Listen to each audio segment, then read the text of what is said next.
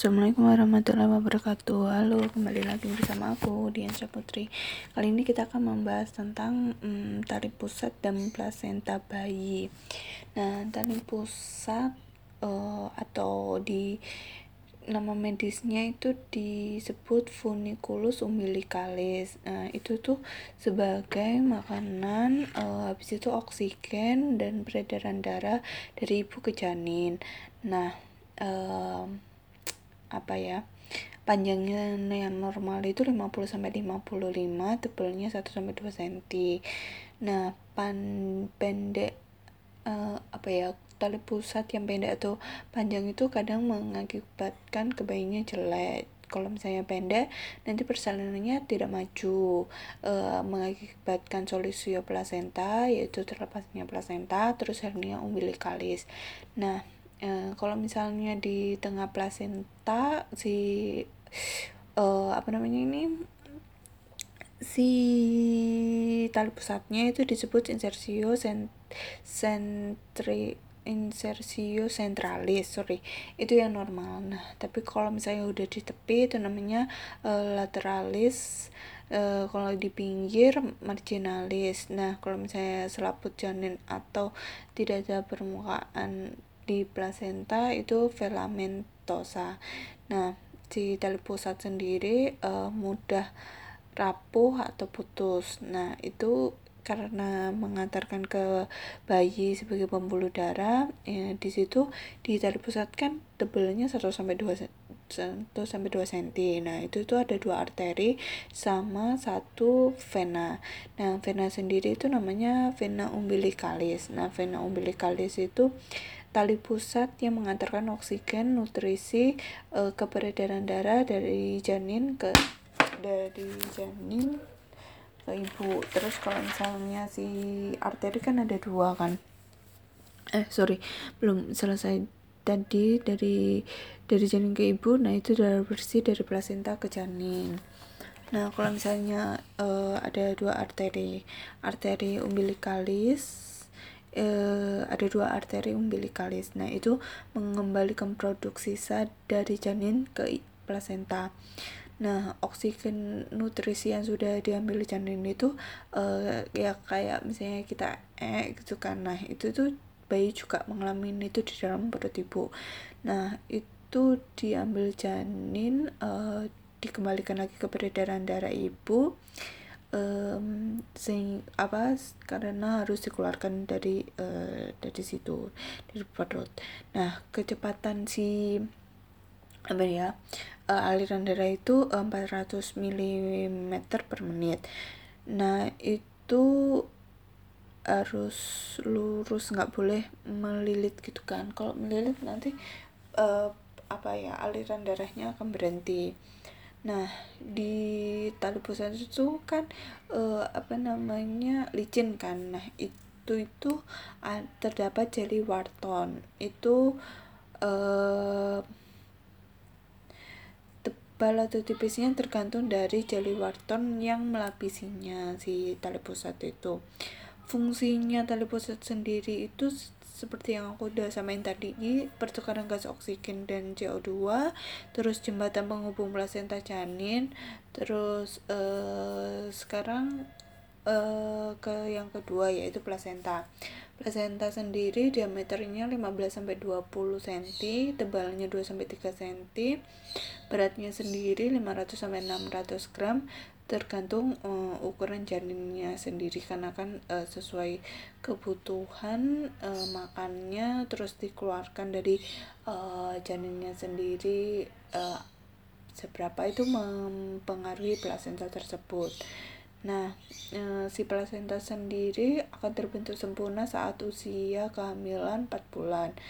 Nah, permukaannya itu maternal kan itu menempel pada dinding rahim. Nah, menempel pada dinding rahim itu kan ada kayak kasa-kasa berongga. Itu e, terdapat 15 sampai 20 tonjolan kayak bulat-bulat gitu, itu namanya kotiledon dan itu nggak boleh tertinggal di dalam perut karena bisa terjadi perdarahan. Terus si menempelnya dinding rahim itu kadang si plasenta itu akan merekat uh, normal pada kehamilan pertama dan pada kehamilan uh, kesekian misalnya sudah grand multi atau kehamilan yang banyak atau uh, misalnya seksio uh, mereka akan uh, terdapat apa ya retensio placenta yaitu e, mencarinya si placenta ke dalam-dalam rahim sehingga bisa menempel dengan baik gitu kan.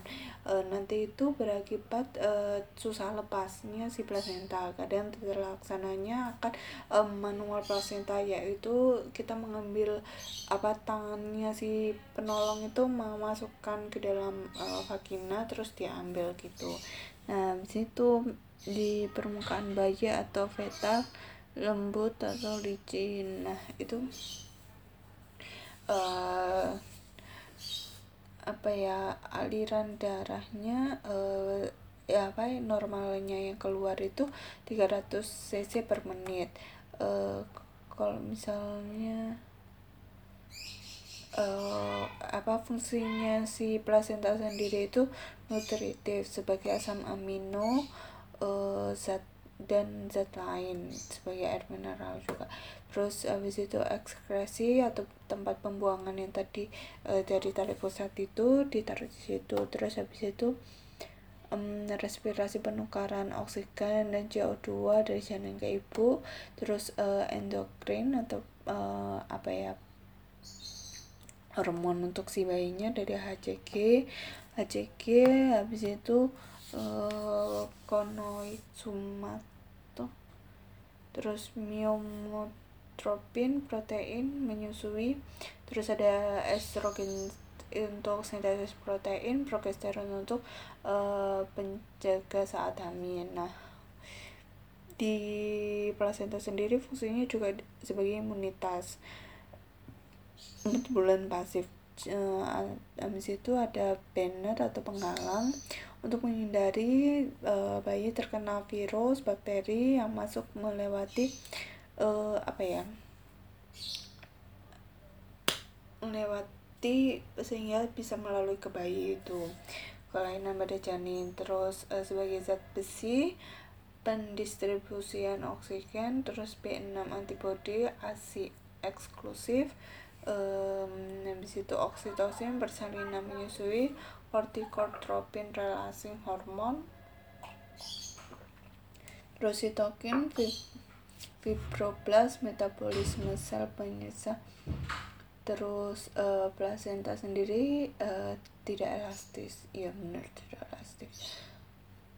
Itu bisa rongganya menyempit. Jadi uh, nanti kan si si itu rongganya makanya di dalam itu akan semakin menyempit menyempit sehingga yang membuat plasenta akan terlepas gitu karena terlepas akan terkeluar cur terus tali pusat mulai menjelujur keluar uh, ibu kayak terasa pengen mengejan itu tanda tanda lepasnya plasenta nah itu terlipat menebal lepas uh, terdapat kontraksi otot rahim ke seluruh plasenta terlepas rahimnya mendorong plasenta turun ke bawah rahim vagina disertai selaput. Eh, nah di lepasnya plasenta sendiri terdapat uh, fase-fasenya kayak fase persalinan kan ada empat fase. Nah kalau di plasenta sendiri ada empat juga eh sorry tiga yaitu fase laten kontraksi dan pelepasan uh, pelepasan habis itu pengeluaran sorry cepat sama. Nah apa uh, untuk untuk si tali pusat dan plasenta sendiri aku bi hanya bisa menjelaskan sampai situ. Nanti kalau ada pertanyaan dan uh, episode selanjutnya akan aku uh, upload. Sekian dari aku. Wassalamualaikum warahmatullahi wabarakatuh